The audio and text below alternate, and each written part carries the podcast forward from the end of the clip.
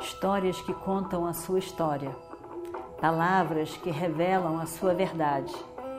Com você, o conhecimento milenar dos Vedas. Escute diariamente e recomende a um amigo. Vakratunda Mahakaya Suryakoti Samaprabha Nirvignam Kurume Deva Sarvakaryeshu Sarvada. Continuando então a nossa história do Mahabharata. Eu me sinto tão feliz de estar aqui com você. Eu tenho tanto orgulho de você, meu filho. Você alcançou o que nenhum mortal foi capaz de alcançar até hoje. Tem coisas que eu quero que você faça no meu reino. Eu preciso de você. Prepare-se para ir para o meu reino. Eu vou mandar para você o meu carro e então eu darei para você todas as minhas armas também.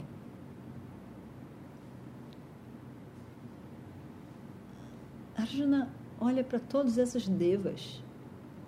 Que incrível!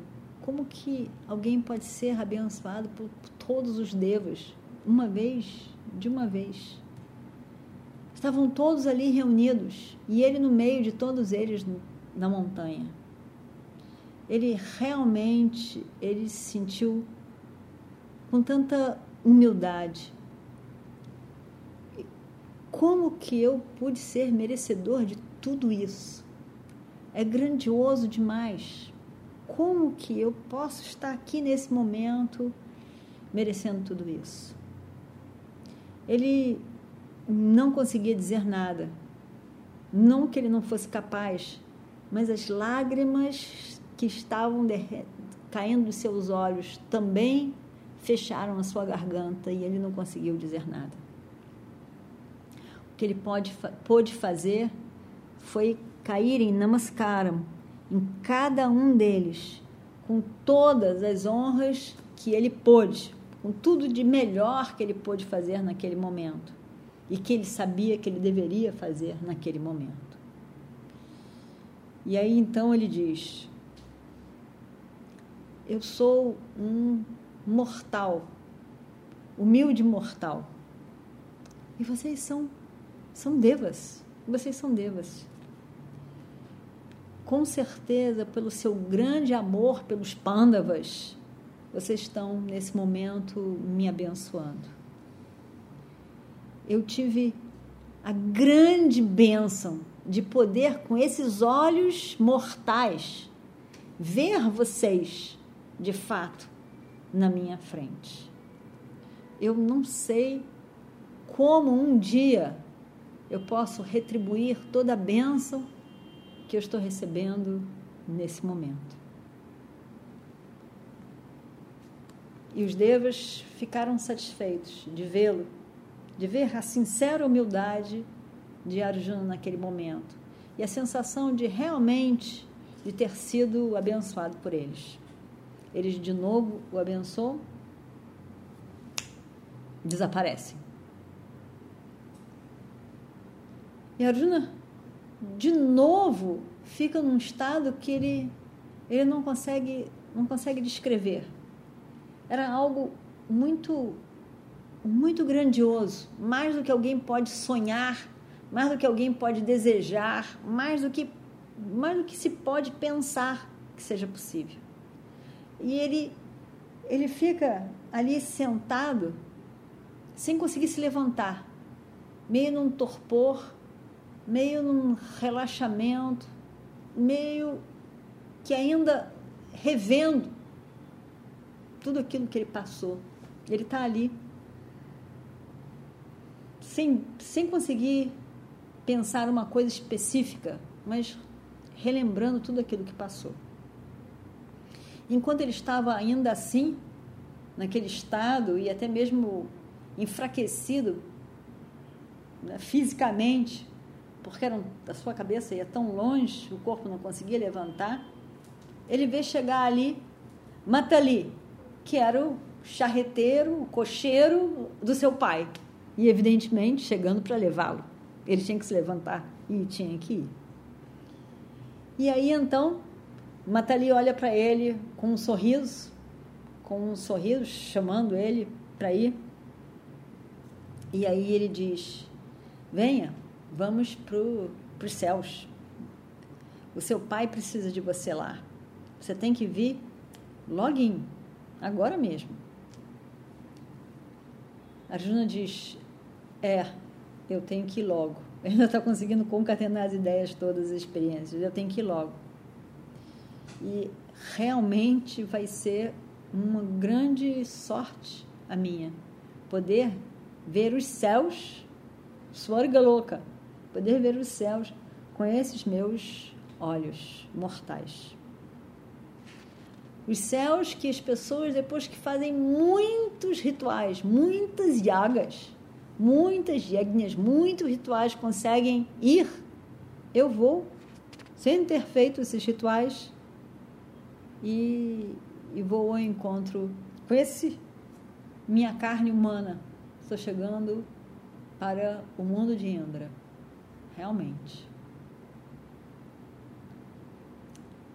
E ele pensa, os reis fazem ashwamedha, rajasuya, para poderem ir para a Svarga Loka, o sonho delas. Depois de morrer, ir para Indra Loka, o mundo de Indra. Depois dessa vida aqui na Terra. Por isso, todos os kshatrias, para ir para Indra Loka, todos os kshatrias vivem uma vida de dharma, de puro dharma. E eu estou indo agora para esse mesmo lugar. Primeiro, ele então toma banho do rio Ganges, se purifica com as águas de Ganga, ali na fonte de Ganga. E aí então se dirige para Mandara, aquela montanha, aquela cordilheira, que ele olha para essa cordilheira como um pai. A mãe, Ganga, que o abençoa, o pai que o recebeu, Mandara, e faz um namaskaram. Você que é a casa, o lar para tantos rishis durante tanto tempo. Rishis que viveram aqui com todo o domínio sobre o corpo, sobre o sentido, sobre a sua mente. Eles ficaram aqui. E você permanece aqui, nessa grandeza, recebendo todos os rishis, todos os yogis, todos os rishis. Devido à sua grandeza, à sua bondade, todas as pessoas puderam alcançar o que desejaram e para o qual vieram para cá. Ó Rei das Montanhas, eu agora me despeço. Eu fui tão bem acolhido. Agora eu me despeço. Eu passei aqui maravilhosos dias e me sinto completamente acolhido. Eu me encantei com os seus rios, com as suas florestas, com todas as formas das suas montanhas, as suas densas florestas. Você me permitiu, ó Senhor da Montanha, que comesse os seus frutos. E eu me refresquei no perfume e no ar das suas perfumadas flores, das suas florestas. Eu encontrei a paz no barulho dos seus rios e dormi como uma criança no colo da mãe.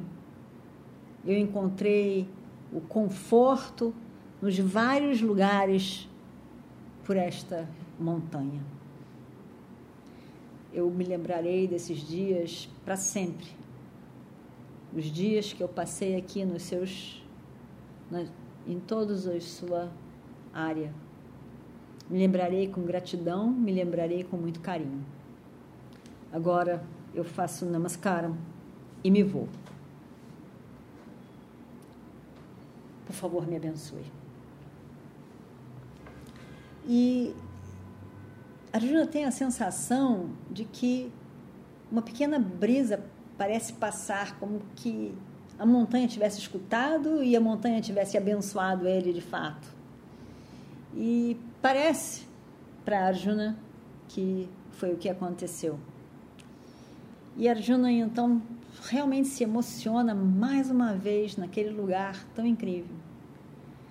E faz mais um namaskaram para aquela área, para Indrakila, onde ele encontrou Shiva Shankara, onde tudo aquilo aconteceu, onde o carro do seu pai Indra está ali à espera dele.